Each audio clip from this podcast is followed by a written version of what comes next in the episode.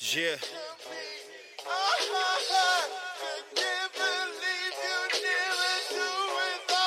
All I need is my team. Couple bitches in the pocket. Yeah, yeah, yeah, yeah, yeah. It's your boy Gully. Now I'm tuning room 1231, dopest podcast brought to you by LSO ENT. And today I got a special guest with me. Yeah. And we got a topic we're going to discuss today is going to be about mental health and drug addiction or, or just addiction in general. Because I think that most people actually are addicted to things or have addictive behaviors. We just, we're not really aware of it because we don't see it as a, a negative thing. You feel me? Like- Right. Like, um, especially in America, a lot of people have like food addiction. Mm-hmm. Um, so I think that that that's a common thing. So when people hear the term addiction, they really kind of think, oh, like oh, you're a drug addict, or like they don't even really think alcohol, because a lot of people are fucking alcohol Yeah. addicts, and they don't Yeah. even know that. Like, and pills. Yeah. Yeah. Yep. yeah, oh yeah, pills is pills. Yeah. At one point in time, like when it came to pills, um, I, niggas been doing pills, like Yeah. drug dealers been doing pills and shit like that. And you know what? What else surprised me? A lot of niggas sniff coke, and I didn't know that.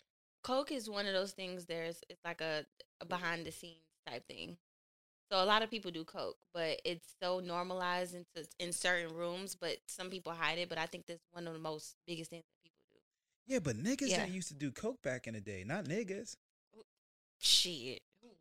I, I, maybe the niggas out The there hanging niggas- around that shit, there's a, the video of um Papa. What's his Puff Daddy doing it too? Well, wealthy people did Yeah, coke. Well, yeah. wealthy people have done coke for years, but like it's become the average nigga drug now. Yeah. That's Well, what I mean. I mean, well, why do you think that is though? Because niggas like to do drugs. Mm-hmm. That's why. And they said, "Oh shit!" Someone said, "Oh, this, this coke get you right," and then They they sniff. it. And the, oh, you, you sniffed it before? No, I, I haven't. No, so I haven't. you don't I talk about used it, to- the fuck? no, but I'm I'm saying like I've I know people that have done it. okay, I haven't done it, yeah. but I know people that have So how you know it get them right? Like they- because I've seen them. they'd be like, seen "Oh, them get I it. feel good." They feel good. They Okay. they're they they're partiers. They like to get with high. You know, they love it. So I've seen where it can take them. Oh, But I, I, haven't done it. I heard um people that do coke, they tend to like do coke and like have sex all, all day. Mm. Mm. That may be true. The people I've seen doing it, they do it and then they just go on with their day to day activities. So they're functional. They're functional cokeheads. dealers. Yeah. Okay. So I mean they'll, they'll yeah, so they'll do coke and then they'll go to a party or they'll go to brunch or a, an event to kind of give them an extra buzz. Just So- kind of like how people do Xans before they go. Yeah, I don't know nothing about that to be honest with you. About Uh, about people doing Xans. I know people do that type of stuff, but I don't know anybody that does it and that I know and they told me they do it. You feel me? Now, I Mm. actually I do. I think I know. Um, I had a friend, and I still I'm still friends with him. But um, he I think he was doing pills. I don't know what kind of pills he was doing. To be honest Mhm. with you, but I do know um a person I did coke that I was really cool with, uh, and I'm still cool with the person. But uh, they did coke, but they were like they was like like um they would do coke and they'll be like MIA for days, and people they was with they would sit there and like do coke. I guess from sun up to sundown. Like, yeah, they're they're addicts. yeah, like that's crazy. Like yeah, that's ins- that's insane. Now that's when you have a problem. That's when you have a problem. Now I get it. The people that do it for fun. not saying I would do it, but the, when you're doing it from sun up to sundown, that's a problem. you know what? I, That's an issue. it is an issue, but you know Mhm. what? I think with a lot of drugs is it starts off as fun. And then it and then it progresses into other things. Yes, and that's typically how addiction starts, though. Mhm. So it'll start off, okay, well, I'm feeling it. I'm, you know, I'm having a bad day or I want to get a buzz for this event. And then the more tolerance you get to it, that's just how far it progresses. True, and you know what? yeah. One thing I didn't mention is you actually work hmm with drug addicts. I do. Yes. Yeah, yeah. yes. So I mean, I work in detox. Yes. how is that? Eventful. Oh yeah. Yes. And you meet do you do do you get to learn some of these people's backstory? I do. uh, Well, I only have a certain amount of time to learn their backstories, but um, I do. I talk to their loved ones. I talk to you know the people that are going through it with them. I talk to them. It's just it's so many factors that plays a part in it. It's just a whole. It's just a big spider web. It's just very devastating. It's a fucking It's mess. a fucking mess. It's it's horrible. Yes. Has um anyone that you've worked with died? Um, I've had people that I worked with be in the first stages of cirrhosis. I don't know what cirrhosis That's a is. that's That- a liver disease. Okay, Um, okay. from alcoholism. Um, so I've had people that are their skin is yellow, Mm. so they're dying, or in the stages of you know cirrhosis. And um, I've had one patient that have came back to the well, we got note like notice that he passed from an overdose. on what? I don't know. I can't remember what his drug of choice was. It was so long ago, but we did get notification that he. Had. So cirrhosis, they skin start tell- turning yellow because they're poisoned. They're like so it's poison. jaundice. So because of the disease of, that with the liver, it's an, a symptom of cirrhosis. So jaundice, where your skin turns yellow. Mhm. So we have patients that come in and they're chilling, and then the next day they wake up in the morning and their skin is yellow, um, because their you know their symptoms are, you know, peeking out that day. They come in the next day look like Simpsons. Look, yes, basically. That's fucked up. You laughing too. I'm laughing You because I didn't up. expect you to say The Simpsons, but technically, yes. That's yes. crazy. It is fucked up. It's just like that, or it be in their neck. Sometimes it's not their face. Just the neck. It be their neck. It be their head. It be their face. Their eyes. It just be everything yellow. And God forgive me because I drink and I've drunk a lot and I don't want to ever, ever, ever wake up and, my skin is yellow. But my, I'm pretty brown. I don't know how yellow a nigga can get. Mm, but how much you done drink before? Since you talking about Uh, my patient. Man, listen, when I was in college, because I didn't really drink, I graduated when I was 17, and I didn't really drink um, alcohol like that. I'm a person that wasn't really doing that type of stuff growing up. Definitely, my mom would not have allowed that, even though most parents ain't allowing. Only the terrible parents would be like, "Oh, you can go drink and smoke." You know what I'm saying? Yeah, yeah. But um, but yeah, so I didn't I, I didn't probably have my first drink until after I graduated, and I, I drunk a lot in college. You know, college you, you be like you be turned up, you like you free from your parents. Mhm. Like, you went to. I went to Edinboro University. It's up there, um, close to Erie, Pennsylvania, cold as fuck. Okay. And um, I went there, and you know, like you just young, you getting the uh, if if you if you doing making foolish mistakes, you out there getting a refund check. You feel me? Like nigga yeah. get Don't let it be over a thousand dollars. telling you, it's always It's- over a thousand dollars. Yeah, it's always over a thousand dollars. Nigga don't live on, on campus. You know what I'm saying? Ooh, yeah. Yeah, you get you getting you know. So Mhm. so you can you can buy a bottle. You know what I'm saying? You got a bottle. Ain't nobody can tell you. You know what I'm saying? Like a bottle. You can buy shit for me. Black and Milds. Uh-huh. People buying weed. I ain't do weed though, Mhm. but you know, I get it. I seen it. So yeah, I was drinking. I was drinking Mm-hmm. a lot, yo, for real, for. I was drinking a lot, and even after that, I was drinking a lot. I mean, I I really just slowed down a little bit, like the last month, for real, Mhm. for real. So, Mhm. but it, but it, like, I I'm I'm not a fan of the way liquor tastes. So Mhm. I kind of slowly went towards like um wine and champagne. But when I'm drinking, I'm like I'll mix drinks. I mix dark with light. I I fucking I'm gonna drink the whole bottle. You know what I'm Mhm. saying? Um, So if you aren't a fan of vodka, then what are you mixing your champagne and wine with? Are you mixing that, or are you just doing it by itself? Nah, I'm doing it by itself. But if I Mhm. got champagne and wine, I'll mix them You'll mix together. 'em together, Yeah, okay. Yeah, I'm Okay. and I'm just gonna drink, drink, drink, and drink. There's no limit. My stomach's not gonna hurt. You know what I'm saying? I'm just Mm. gonna drink, drink, drink, and drink Mhm. until I go to sleep and I feel great. I have the, some of the best sleep ever. So you drink to sleep. No, I drink the drink The and then. I sleep good. Sleep good. Okay. Okay. Okay. Yeah. Okay. But you know what? Sometimes I, I would drink um out of being bored or it'll take like like I'm an antisocial person. I'm like Mhm. stick to myself. Mhm. Um and then when I drink I just become open and I'm yeah. chilling. Well, you know that's one of the main reasons why people become addicts because of the tolerance.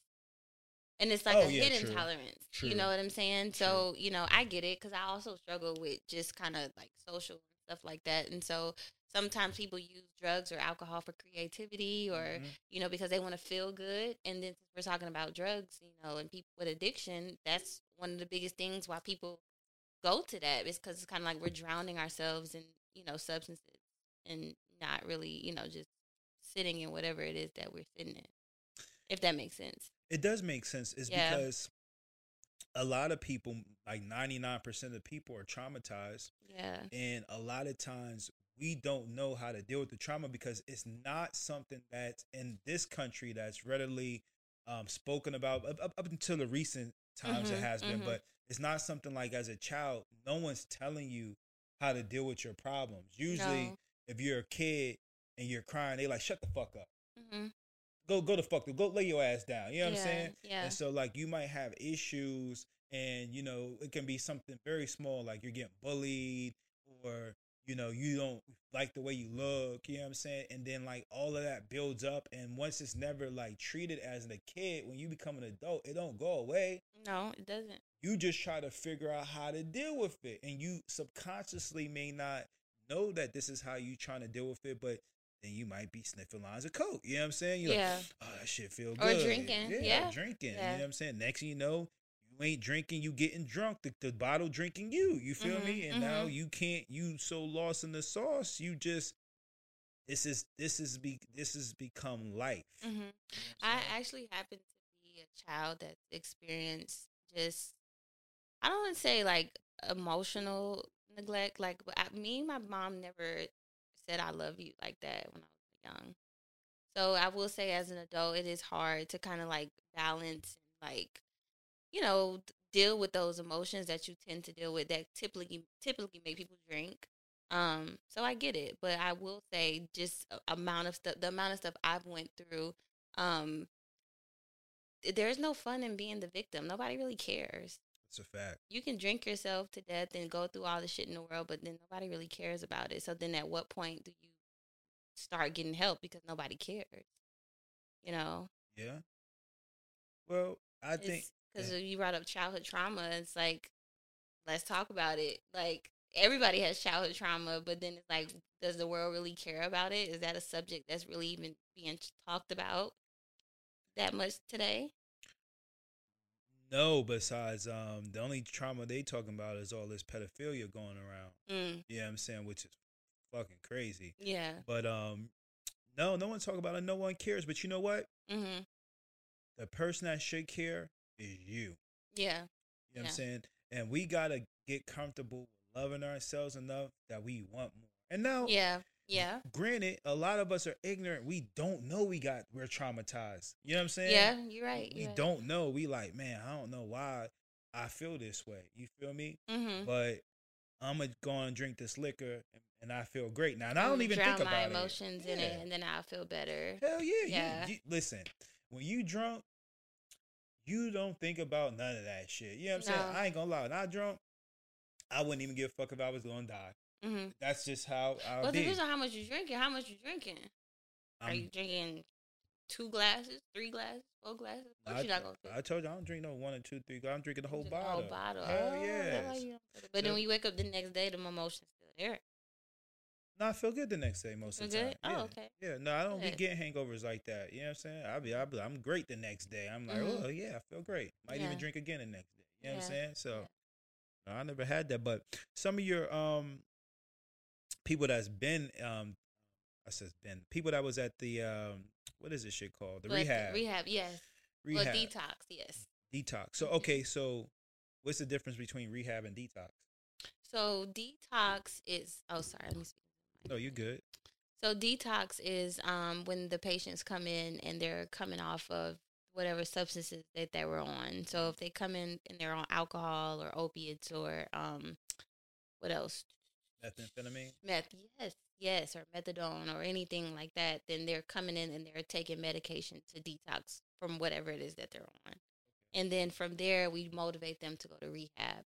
Rehab, um, so there's different types of rehabs. You got residential, where they live there for whatever amount of time, and then you step down to different levels of care that you know you go to like five times throughout the week, three times throughout the week. But essentially, the goal is for them to go to residential, which is where they're staying away from the substances for a longer period of time. But Okay. you know that's very difficult for them to do. So So detox might be like a mini intervention. Yes, yes. So we do um we don't do family therapy, but we do do interventions. So like I said um before we got on the podcast earlier, like we have to call the loved ones um, and ask them their side of the story in regards to their loved one using and drinking, so that way we can have a higher chance of getting them to rehab. But unfortunately, sometimes we'll talk to certain loved ones and they don't want their loved ones to go to rehab. So we have those that do, and then from there, that's how we kind of develop the plan for them. So if you have a wife or a spouse, um, husband, girlfriend, boyfriend, mom, dad that is totally holding boundaries, because that's what addiction is about holding boundaries for your person to get help. If you have a person that's holding boundaries, then nine times out of 10, or hopefully that person will go to rehab. But sometimes it doesn't work that way. Yeah, I mean, yeah, a person just got to be like what I learned because I dealt with some that dealt with someone that was dealing with addiction. I learned that Mm-hmm. no matter what you say to a person, you cannot save that person. They gotta be wanting to save themselves. You know what I'm saying? Now you can motivate and inspire somebody. You know what I'm saying? Mm-hmm. But until that person really want to stop, they gonna keep doing what they gonna do. And, and Mhm. unfortunately, a good bit of them die. They they die or um they lose everything that they've they've been given. That could be their kids. I've seen people lose their kids, lose custody of their kids, lose their jobs, their marriages. Um, yes. So a person, obvi- unfortunately, has to be ready to get clean in order for it to work. Um, but everybody's low is different. Yeah. Uh, a, a motherfucker will lose their house, kids, and still be out And there. still be out there. You know what I'm saying? well, you see, yes, and you seen Lamar Odom in his documentary. I didn't you know, documentary. well, yeah, the, he has one out, and the guy from TMZ interviews him. He says, um, Lamar was on in a coma, and he said that wasn't even his low. That was not his low. So what was his low? He said his low was realizing there was a purpose to life, and it's so simple. But yeah, that he that was his low. And some addicts do feel that way. If you tell addicts and you, you say, hey, you know, what do you feel about the Lamar Odom? Because I've asked my patients about that. Like, what's your take on that documentary? And they're like, yes. Like when you realize that life is short and you know you can't get up every day and decide to keep using, that's when you want to get clean. But it's it's a decision that ultimately they have to make Yeah, yeah, I agree. and agree. it's it's difficult. But I mean, it's So what's usually the average age that you see when you dealing with people? um the average age I see is like forty and up. Forty and up? Those motherfuckers been doing drugs for like They've been 20 doing that shit for a long time.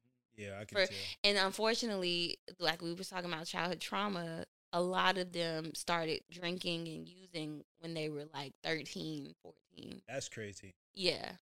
And, you know, so not to mention all the other stuff they was going through as kids. Yeah. But yeah, they started at that young of an age. But So these people, when they're telling you their story and they've been using that um, early, is there usually some type of physical or sexual abuse involved that they mention?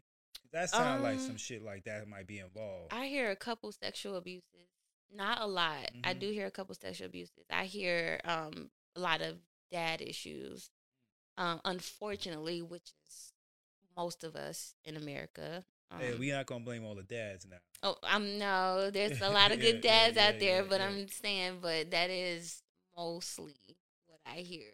Yeah. Daddy, daddy issues, and and and the funny thing is, I used to think that was such a corny term, um, but you know, it's a real thing. A lot of dads are failing their children. A lot of parents are feeling it. A lot of parents let, are. Let, let, let's say that, and the reason why I say that because You sound like you've ex- you you have a you experienced it, so you understand it. No, yeah, for sure. Um, my Mhm. dad was not there for me, and to this day, he kind of is not there for me. you know Yeah. I got a, I got a, I got a stepdad though. Me Um, too. but the thing is, like, I, I like to, I try to like steer away from just making it one sided because Mhm. it has always been like a lot of dads are not there, and there's a lot of dads that's not there. But be, just because the father ain't there does not mean the mother or the other guardian, whoever's taking care, is not as toxic as the person that's not there. You understand what I'm saying? Mhm, mhm. And um, you do need both parents in the household, but you also need both good, healthy parents. You feel me? Mhm. And I think that women get children. I don't think I know by default because that's how usually the system is set up. hmm However, just because that woman has that child does not mean she's not causing harm to that child mentally and emotionally and sometimes physically. You know what I'm Yeah. So you feel like ultimately daddy issues are a thing, but moms play a big role in it as well. I think both parties play a big role in it. Now, Okay. you have a, a a lot of single women that do an amazing job, do what they can. You know what I'm Mhm. saying? Now they might pass on some other bad traits to that child, but no one's perfect, right? hmm But um, I definitely think there's a lot of people that suffer from daddy issues. But I also think that there's a lot of people that are fucked up because that parent, whether that's a mom or dad that's Mhm. raising them, is fucked up or causing damage to them as well. hmm There's a lot of abuse going on in households Yeah. um, that um, I don't feel women get held accountable for. Yes, that is true. And in most situations, just kind of like you talked about, like pedophilia and stuff like that. There's the women cases are lower and essentially to men, but I do feel like um, I don't know. It it just makes you wonder why is why are dads, you know, the highlight and not moms? Is it a purport like a percentage thing? Especially if we say let's talk about the black community. Is it a percentage thing or what do you think it is? Why do you feel like women are not being as held accountable? Um, I just don't think society wants to hold women accountable for nothing. Like I feel Mhm. like, and don't get me wrong, I think women been oppressed for such a long time, and they're actually thriving. Um, these days, uh, in my personal opinion, now, uh, is everything hundred percent fear? No, no one's hundred percent fear for no uh, fear Mhm. for nobody, especially nobody black. But um, I feel like it's we live in a world currently where it's like um, women can do no wrong. You know what I'm saying? Like, and, and then it's not even just women; it's just society as a whole. Like, if you don't want to date a transgender, then you're you're bashing transgender. You know what I'm saying? Mhm, Like, mhm. it's like like we live in such a sensitive society where it's like, yo, you gotta do what I say, or just just the problem. You know what I'm saying? Mhm, mhm. and I feel like there is um I think there is a, a mixture of uh both men and women that are fucking no good parents. Whether your kids live with you and you out partying 247 365 and then ne- neglecting that kid, that's Mhm. bad. That's bad. Well, I I personally think that it's essentially I don't know, maybe I'm just going to be biased because I think essentially, you know, women it's about the men that they choose. I think we are very emotional creatures. And I think that when we're having sex with men and we're dating men and being with men, we choose to be with men that we know ultimately we don't see ourselves with for a long period of time. And so I feel like with a man, you know, of course he's gonna, you know, be intimate with you, even if he doesn't want to. And so that's when that baby is formed. And unfortunately, in the community, that's in our black community, that's what happens. That's like a repetitive cycle. Like that's literally eh, all I've seen since, you know, from my, you know, upbringing into now. Like that's what women do. That's what we're comfortable with. We're comfortable with settling. And I think that ultimately when we find ourselves in the ugly relationship, then that's when we start showing horrible behaviors as a mom because we're so codependent on a man.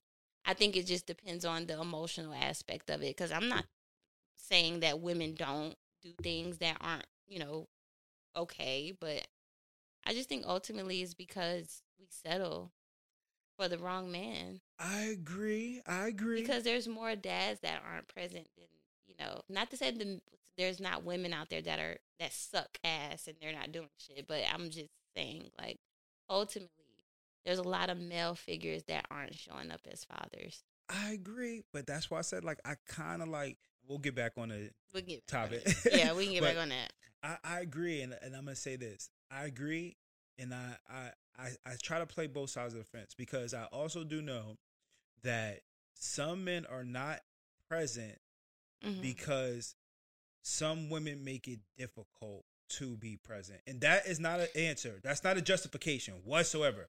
Yes But i've seen that yes there's a lot of bitter women running around where the relationship is dead, and because the relationship is dead, I'm going to make it hell for you to be in your child's and life. that's exactly why i'm not letting just i'm waiting until listen That's exactly why I'm this close to waiting until marriage till I have a baby.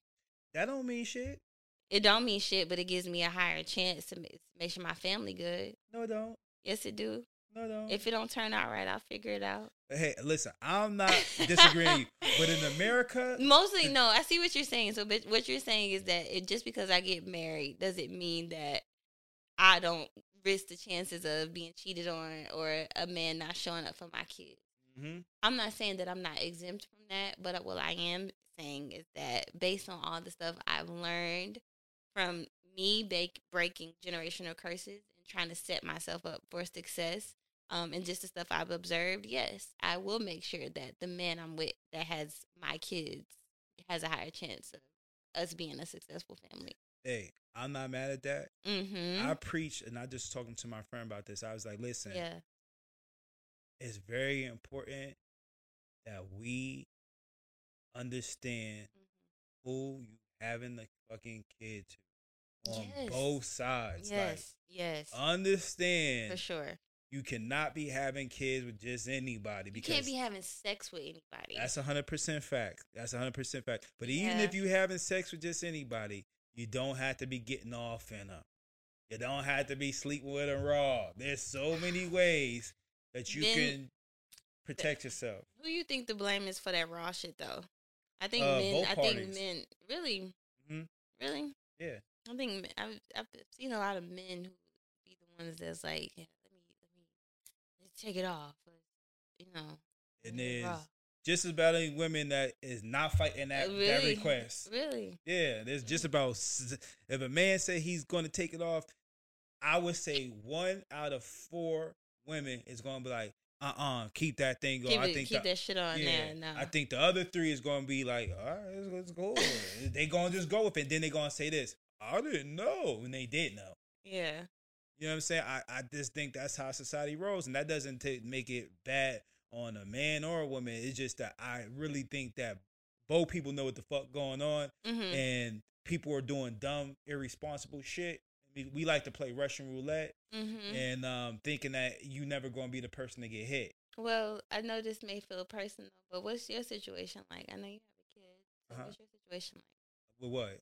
Child. Dora's mom? Yeah, She, she she's unpresent.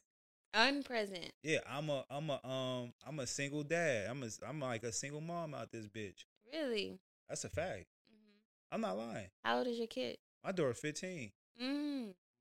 And you feel like your mom, the mom is not present. I don't feel like I know. Like I live it. Mhm. I'm a I'm really a single parent. Yeah.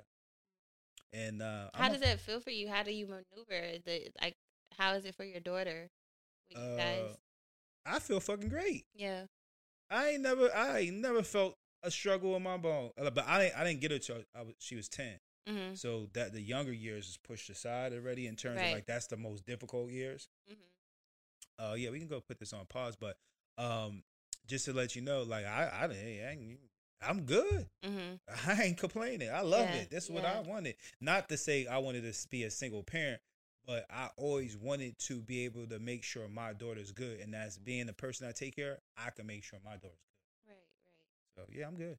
That's good. Great. But you know, as far as the effects it has on her, I, I mean, I'm sure it's traumatizing, and I, I do Mhm. want to put her. I actually do want to put her in therapy. Um, to be honest with you, um, get her some type of help because I don't like she's cool, but you know how we are. Like Mhm. as kids, especially as black people, we just like we just kind of like dug it out. We and just stuck it out, yeah. Or we feel like, oh, we'll get over it. It's Mhm. not that big of a deal. Next thing you know, Yeah. you, you fucking twenty five sniffing coke and Sniffing coke. smoking meth. You know what I'm saying? creating relationships and codependent with every fucking body on the street. So Exactly. yeah. Or you out there just getting like pounded out left and right. You know what I'm saying? Like that's how you Passing deal with it. around. Yeah. yeah. you know, but um, you know, and that's and that's crazy because a lot of things we do do affect uh, kids, and I think that's the most important thing. You know, you had some trauma and things that that nature that that you want to talk about as well, right? Mm-hmm.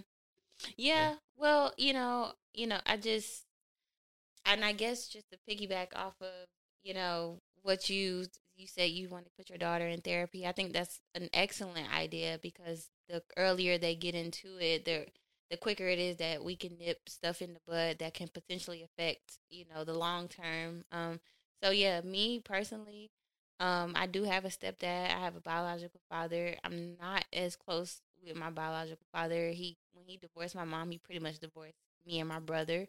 So it's just an awkward situation there. Um, but you know, my stepdad, he was like Superman, and I think the only thing I'm struggling with now is just that he was on crack. That's Your not step- something I ever thought. Yes, yes. Well, be, before we mention how your stepdad, you know, did drugs, let's say shout out to the mm-hmm. stepdads. Shout out to him. Yes. And I'm not mad at anybody that's being a stepdad, but I'll tell you what, I'm not about to be nobody's stepdad to motherfucking multiple kids. Not at all. Now, two kids is the max. I was to say that's cap. You know you gonna be somebody's stepdad. Two two kids is the max. But the Mhm. people that got three, four, five, six, seven, eight, nine million, No, you're not finna play that. no. Sorry, love. Listen. And then, you know, the crazy thing is, uh, we'll get back on top. I'm sorry, I just got rant. No, you good. Go ahead. These people that be having like multiple kids, Mhm.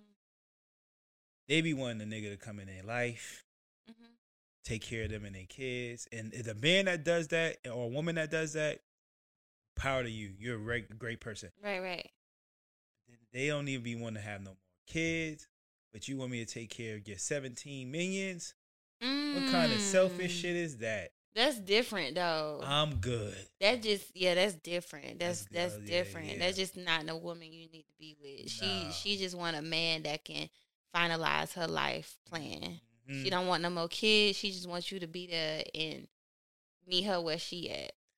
Yeah, I'm good. You good. That that's that that's that's that's that's not a win. That's not a win because you want you want more kids. Well, I'm not saying I want more kids. Mhm. I'm just saying in general, like Yeah. how can you now granted some men might might be okay with that. Or Mhm. some women might be okay with that. But Mhm. I'm just saying, how you gonna have a whole gang with you and you're Mhm. done having kids, but you expect a person to come in their their life, father or be a parent to your kids, Uh huh. And that's supposed to be a plus? Yeah. Hell no, ain't no goddamn plus. Some men like that. Some men want to play stepdaddy.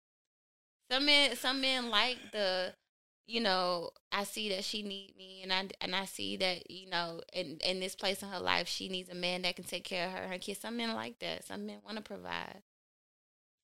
But you know, some you know, I just think some women just be going out looking to use people. That's not that's not okay. A lot. That's not okay. It's never okay. But I think that some men do like, you know, providing and and being there. Listen, I'm good. Really? But yeah, I'm good.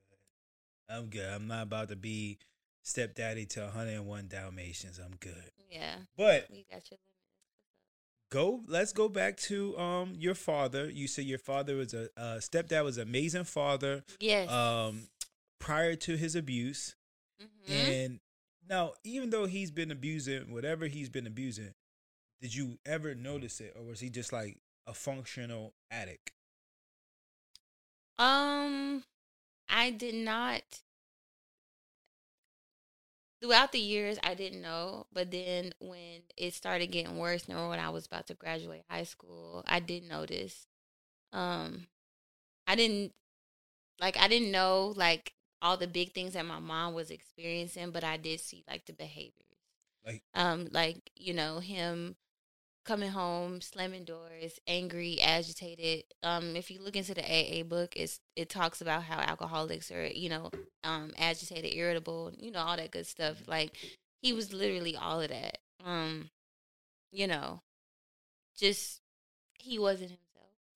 Yeah. You you just kind of see them kind of falling off track, and you see them when they're irritable. That means they're only focused on one thing, and you know they're not focused on you or the home. They're focusing on whatever substance that they're using. So that's what I saw. But I caught it when I was going off to school. Um so obviously my mom experienced it longer than I did, obviously, but I caught it when I was about to graduate high school. And then when I left, that's when she did her part and left. Oh, so she left him. Mhm. Oh, okay. She did. She got her an apartment and um mhm. got her an apartment and moved out. That's what's up, and I applaud her for doing that because, and, Yeah. you know, it. I guess it's like It was it wasn't easy though. Let me say that. Let me let me not let me just not.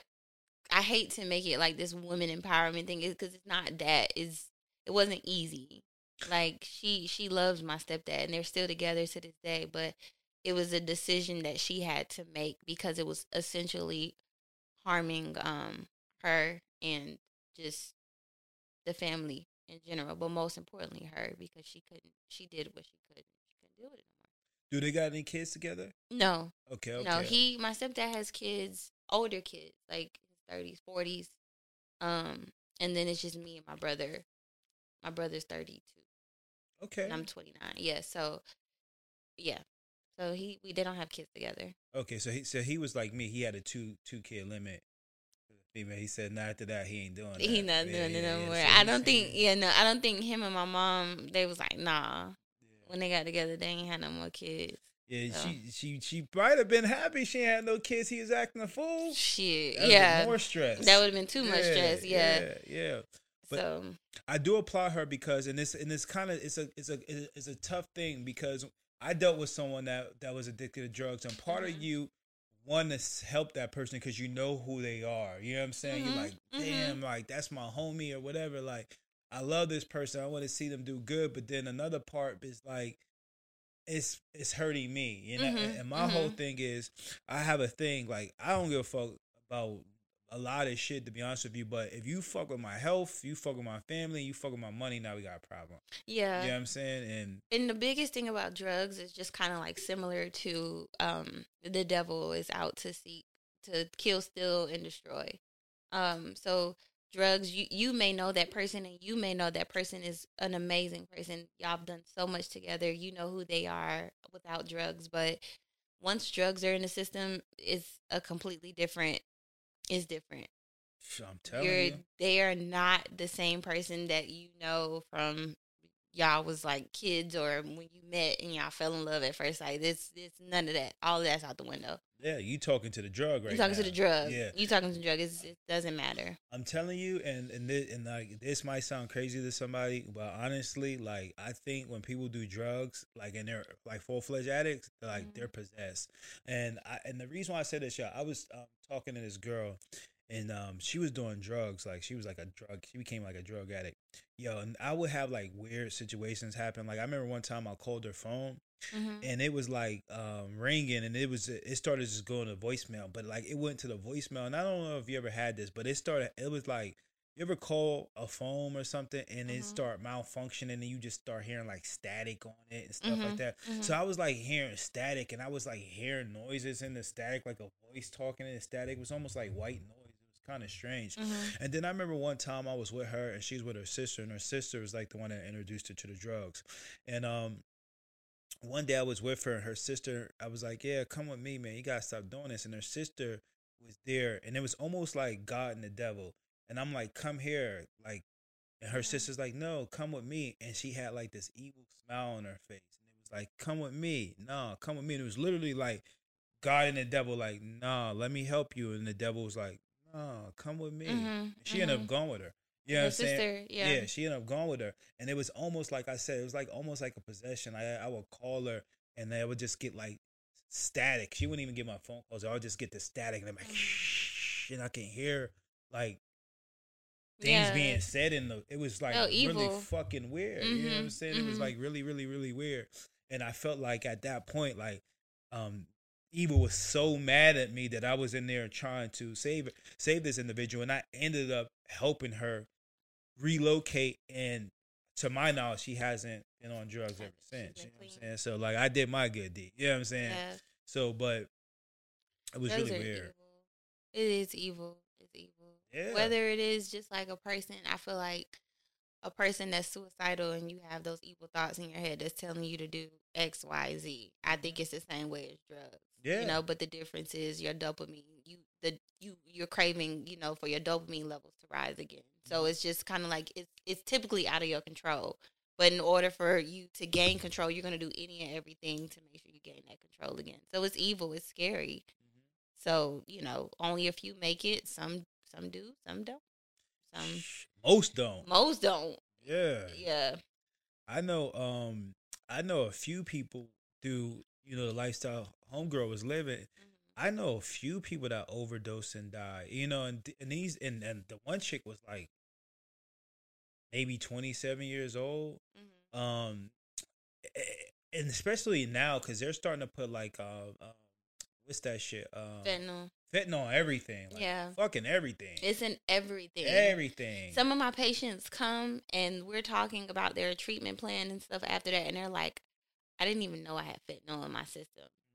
Mm-hmm. Because they thought they were just taking Xanax or some pills off the street that they saw. And then when we do their drug screen, it has fentanyl in it. And they're like, shit, I didn't even know that.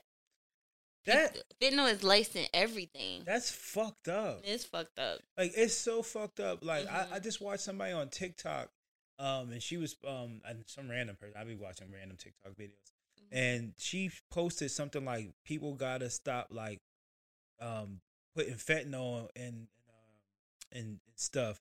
And I'm like, just you know, she, she had like a little story. I don't know if you're familiar Mhm. with TikTok, and she I was do. like I love TikTok. showing images. And I guess her mom went out to like buy weed and smoke some weed, and it was laced with fentanyl. Ended up ODing and dying, you know, in the house with her kids. Oh. Yeah, and I'm like, yo, y'all niggas is really like, y'all, it's not that serious, bro. Like, Mm-mm. why, why would you put fentanyl in a drug? I know to stretch it, but like in some weed though. And some weed is it's addictive. Yeah. but yo, that's weird. It's it's fuck. it's weird because it's slick like homicide. Like it is homicide. you you killing sure. people. You You, know what I'm saying? But fentanyl is an, an addictive substance. Like once a person's on fentanyl, it's just kind of like crack. Like it's it's just the high is just it's Euphoric. euphoric. It's Yeah. it's amazing. Yeah. You know what I'm saying? And people just start going for it as much as they can. And that's the that's the crazy thing though. Like addict, if someone's buying weed off of you or buying coke or whatever they're buying off you, obviously they want the shit. hmm You don't gotta make them an addict to make them come back. If it's good, they They're gonna back. come back. Yeah, Fuck is you going to do that? That's crazy. that's crazy. dumb. Yeah. Like it's dumb as fuck. Like that's. but you know, drugs fuck. is money. I don't give a fuck that they're killing people. It's money. not a dead nigga ain't bringing you no money unless you got life Mm, insurance. I mean, a dead nigga is hella dead niggas that that used to bring money, but when they gone, there's just people just still giving the money. Yeah, but you can have more money if he's alive and the customer service is great. Yeah, but uh, That's but then I feel like you have those addicts that no, not addicts, those dealers that you know are like, hey, you know, they're somewhat respectful to the community, and they don't want people to die. But I just don't. Mm-mm. Addicts, people that sell drugs, they're not focused on that. They're focused on the money, the profit, all of that, like Scarface. I agree, but you know what? I also think is going on is I think a lot of people that get drugs, they're at the bottom of the totem pole, Mm-hmm. so they don't know it's already laced with something. So Talking about the people that are using the drugs. no, no, the people that are selling it. So may, maybe I buy True, that is very accurate. Yes. person at the top. He's the Mexican cartel, and he done cut the coke with fentanyl. Mm-hmm. He sold it to him. I bought it from him. That bought it from him. That bought it from him. Now I got something. I'm just trying to sell me some coke, but half of it's fentanyl, Mm-hmm. It's- and I don't know. fentanyl. you know what I'm Yeah, saying? yeah. Because you not you ain't the plug. You yeah. just well, you ain't Uh, so middleman, you just moving the yeah. shit. What's in the coke? Hundred percent coke, or is it five percent? Fat? You don't know. You know what I'm yeah, saying? you just selling it. Now, some people are intentionally getting fentanyl and cutting it with it, but who really? Most people don't got access to fentanyl just in the No. lab laboratory. Because I heard that shit like if it blows on you, you can OD and die. Yeah, it's so strong. Yeah, yeah, That shit's that's just yeah, man. Life's fucked up, man. life is fucked up. You got to make choices. We all got choices. Hell yeah, and and um, you know, alcohol is probably one of the silent um drug addiction. It's a silent killer. It, it creeps up on you silently. Liver damage. Mm-hmm. Remember I told you the my patients that I've seen with cirrhosis Mm-hmm. and all of that. But I don't know. It seems like alcohol is also an easy, like one of the easiest things to get addicted to as well. That's just in my opinion. So, when whenever you were going through the trauma with your uh, stepfather, right? Mm-hmm. Did you find yourself coping with that situation? I mean, first off, how did it impact you? Mm, I still think I'm I'm is I still think it's impacting me. I don't think it's something I've processed fully. Because you looked at him as your hero. hmm Those exact words. Yes, I looked at him as my hero. That's the man that I never thought he was perfect. And then when it happened, it's just like, yeah, you know. You never, you never like you hear people go through drugs and stuff all the time, but you never, um, when it happens to you, then it's like, it's different, you know.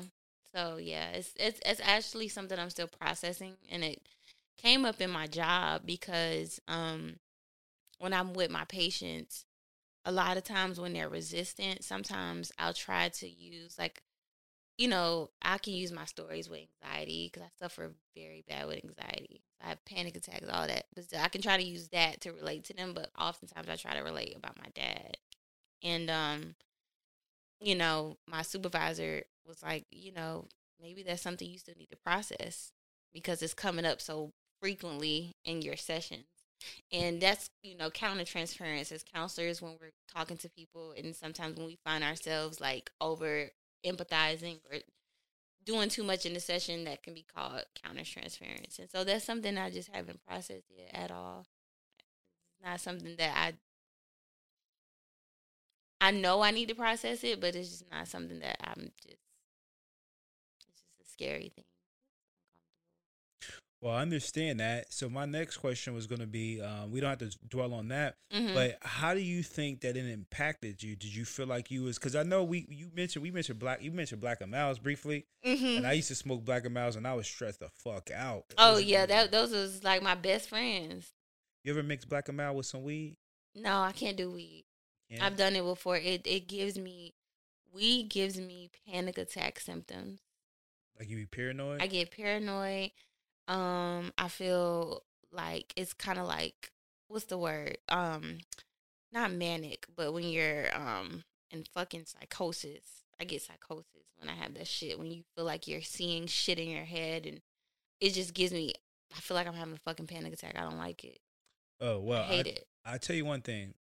If you smoke the weed with the black and mild, boy, it. It's a good balance. it's a match made in heaven. I ain't Yeah. gonna lie to you, or match made in hell because it ain't no good for you. But yeah, um, them blacks. No, yeah, them blacks, man. Let me. I got a story about them. Them bitches started making my my chest hurt. That's why I stopped smoking them. they did something to them blacks, man.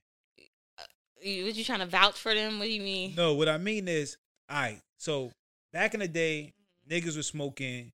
Maybe somebody might have been smoking one, um, regular blacks. When I was in college, I was smoking the wine Black and Milds. Wine wood tip. Yes, wine was hitting right. Yeah, there. Then the all of a sudden out of the blue, the wine got bad. Like they knew niggas was buying it, and they's like, all right, I'm gonna spike this, and that shit got bad. So I went to the jazz, right? mm-hmm. And the jazz was hitting, right?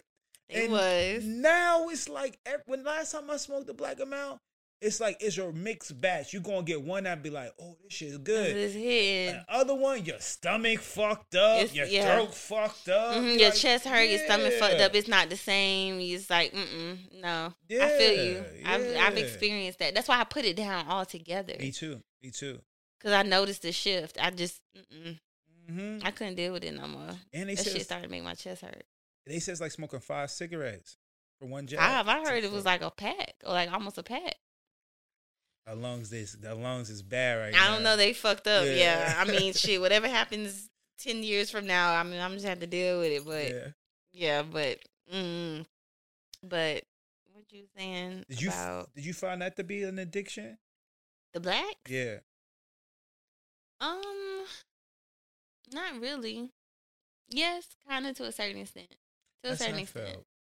Because I started when I was 18. And then as I got older, I would use them just kind of like, I would stop. And then, like, a couple days later, I'll buy another one. Mhm.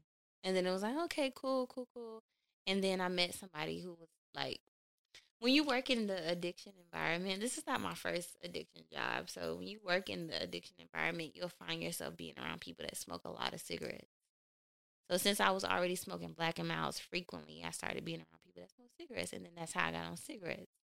And that was like six or seven months, and then um, yeah, these days it's been vaping, but I will say it was like a minor addiction, but it's something that was able to be controlled. So I haven't smoked the black in a long time. Well, maybe the addiction wasn't to uh, blacks, but it was the smoking. It was smoking, definitely Yeah. nicotine. Oh Yeah. fuck yeah, Yeah, because that's definitely nicotine. you. Because you basically just told me how you just transition from one source of nicotine to another source of nicotine. Mm-hmm. Yeah. Mm-hmm. So the addiction's still there. Well, maybe not now. Yeah. Maybe not now. Not now. You you're you're winding off of it. I'm winding. I'm I'm winding off of it. Um, because vaping is hard to let go. It's something I've tried to do, but I haven't bought one in the past couple days. But vaping is a very difficult thing to let go. yeah, I, I can understand. I say I couldn't do the vaping like that. Um, Vaping is very destructive too, though. It's it's just as bad as a black. heard, I It's heard. I'm Well- telling you, it, it it make your chest hurt. It gives you anxiety. You're coughing. Your chest burning. It's the same shit as a black and mild. It's just not as much chemicals inside of it. Well, depending on where you get that vape pen from, right? Yeah. Um, I've seen there was a lot. uh, I don't know if you remember, but uh, several years back, there was a lot of college students, white people, that were buying vape pens, and they were like, you know, they were buying it from like the gas station and shit like that. hmm And a lot of them was getting cancer, like they were getting like lung damage, like Oh yeah. mad yeah. lung damage off of that Mhm. shit. Mhm. That shit's terrible. It's terrible. Because yeah. you don't, they don't like some. Because you're like, what was happening was some of these companies, like some of these 7-Eleven stores, they was buying vape pens, but they weren't buying it officially from the company. So some of them will be like like counterfeit Yeah. vape, mhm. vape pens. So Mhm. you don't know, you don't know what you're smoking, but Right. but the person buying it thinking, "Well, I'm just smoking this vape pen," but they was smoking some shit, and niggas' lungs was like. Getting fucked up. Yeah, they was like, I'm, I'm 25. My lungs is of like a 70 year old man. You know what I'm Mhm. saying? Like that shit was happening. Should make my lungs hurt now. Damn. Yeah, so you gotta be careful. With Yeah, be careful pens. with them vapes. Yeah, nah, facts. But th- I'm, I mean, I'm not even gonna cap. Some of them you get them, and it's like the first puff. It's like, yeah, this shit's too much, but you still keep doing that shit. Like I've had vapes where I'm like, this shit's strong and it's pulling, but that shit hurt as soon as you take that first puff because it's strong as shit. You just keep smoking it. So does it? It's, it gives you like a little buzz, a little high type. Vaping is is is similar to a hookah. Yeah, Mhm. it's a different high. It's like it gives you like a it's a buzz. It's a great buzz actually. And then especially if like I know we talked about mixing the black and mild and you know you said alcohol Oh, black and mild with the weed. with the weed. Yes, Yeah. it's similar to mixing the black and mild and alcohol. Like you have a couple drinks that one night, a couple beers, and then you hit your vape, perfect into your night. It's Oh. smooth. I can believe it. It's smooth, right? But yeah, I just you know, mm-mm, that's something I've been trying to put down because yeah, It's terrible. it's terrible. Especially, especially if you drunk, you probably hit that shit. It probably burn you, but oh, keep smoking. Who gives a fuck? It Yeah, burned, but you still yeah, but that yeah. buzz is lit. It burned Yeah, though. Like fuck that burning shit. Yeah, Yeah, shit right. that yeah, shit right, Yeah. Oh yeah, I ain't mad. Alcohol make everything feel right though. I ain't gonna lie to you, boy. That's why, I like, yeah, that's yeah. hmm everything feel right. You don't give a fuck. You know, fuck. I'm gonna smoke. It be you be out there in the middle of winter with no coat on, drinking No some coat. liquor and smoking that black mild. And they be like, "It's alright out here. It's warm, but I feel good." That shit feel good Yeah, as fuck. yeah. Good as fuck. Wait, so do you work in the human services field too, or No, I don't work in human services. I work on. I do um, training for people for dialysis, outpatient dialysis. Mm-hmm. So I don't, I don't, I don't even deal with people, Mhm. customers. Like, No. Nope, hell no. Mm-mm. I should be a therapist though. You should. Yeah, I should be a therapist. Why you say that? Um, I think I can talk to people, and um, I think that um, I can help people. To be honest with you, speaking to people, and uh, I think I can. I have a lot of uh, good things to tell people and advice to give people. But you know what? I realize nobody listens. They don't listen, so I probably would be a terrible therapist. They, ain't gonna- they ain't gonna fuck with hmm. Why? I mean, why do you think you'd be a terrible therapist? because they ain't gonna listen. Mm-hmm. They ain't gonna listen to shit I say. Well, therapy. Well, therapy is not about listening. It's about planting. Planting. you know what? I, yeah, I'll be terrible. You be terrible. I've been so fucking tired of hearing you talk about the same fucking shit two four seven. That shit's so draining. That's a draining ass job. Being a therapist, Yeah. it is it's very draining, but it's it's also it's draining when you as a therapist is not taking care of yourself. Yeah. because you're gonna do if you chose to deal with this field this is what you're gonna deal with every day you're gonna deal with people and their emotions their needs they want what they don't have but it only becomes 10 times more draining when we're not taking care of ourselves I can believe it. Mm-hmm. Nah, I'm good. maybe this one day like how eric about this next lifetime your next lifetime you'll be a therapist Nah, hope I, I I don't even know if I want to come back for next lifetime. really Yeah. Mhm. And it's not that I hate it. You know what? What it is is that um, I love my family so much. If I can't come back with them, I don't Mhm. know if I want to come you back. don't want to come Yeah. yeah. This is summarize this addiction stuff. Um, I mean, is anything that you know? I mean, words of advice that you'll give to anybody, um, as far, especially because you know you deal with patients, to um, anybody that may be dealing with or dealing with someone that is dealing with addiction. Any like Any advice? from advice or anything you could say? Ultimately, it's essentially your mental health. Um, I think that the biggest advice I would give to people with addiction, I think it's about the the amount of self love you have for yourself. And so, as you're going through it, and as you feel like you're kind of hopeless, and a lot of people with addiction feel shame and they feel guilt and they feel like there is no way out, and because of their behaviors, um, then they just have to keep using or drinking because they've already done this bad thing. So I have to keep doing it. So they're shameful. Um, I think the biggest advice I would give is just kind of removing the victim label and creating a sense of self um, that calls for, you know, questions of like, okay, well, why do I do this? And then once you do that, it creates a sense of autonomy. And then that's when the, the work begins because then you start finding yourself again. You start loving yourself again. But in order to do that, you got to, you know, be willing and courageous enough to do that. But it takes time. Um, so just breaking the chain and being courageous enough to ask the why behind it.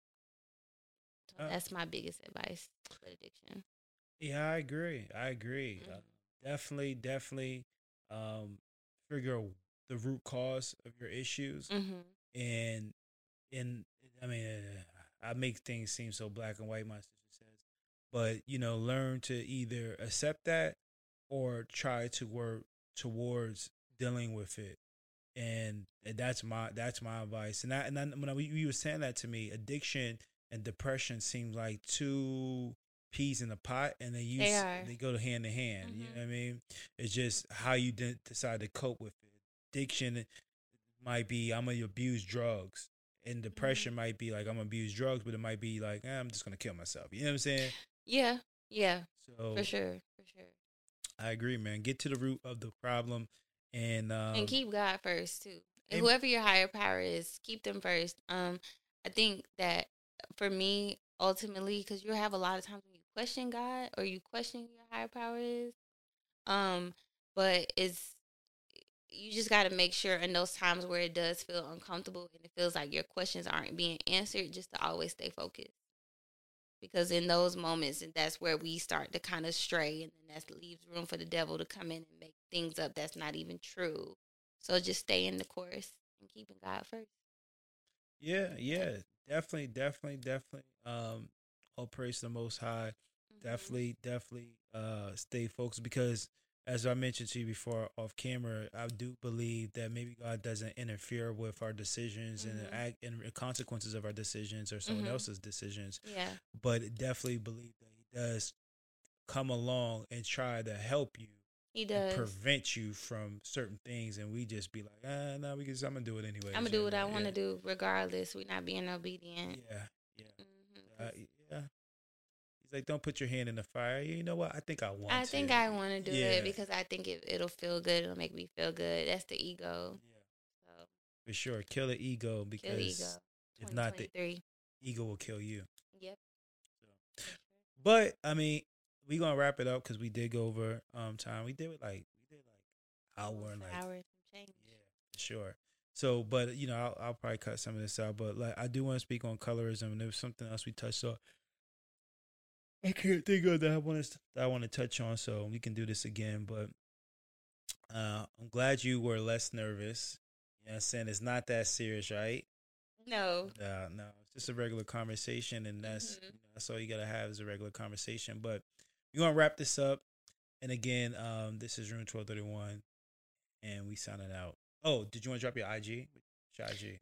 Yeah, my IG is Queen. That's Q U E E N N I A. Queen Nia M S. Don't really have that many followers, so don't be hating. But yeah, follow me on IG. Yeah, and I don't got followers neither, so we in the same thing. So, but definitely, again, um, thank you for joining us. And this is Room Twelve Thirty One. I go by the name of Gully, and we're out.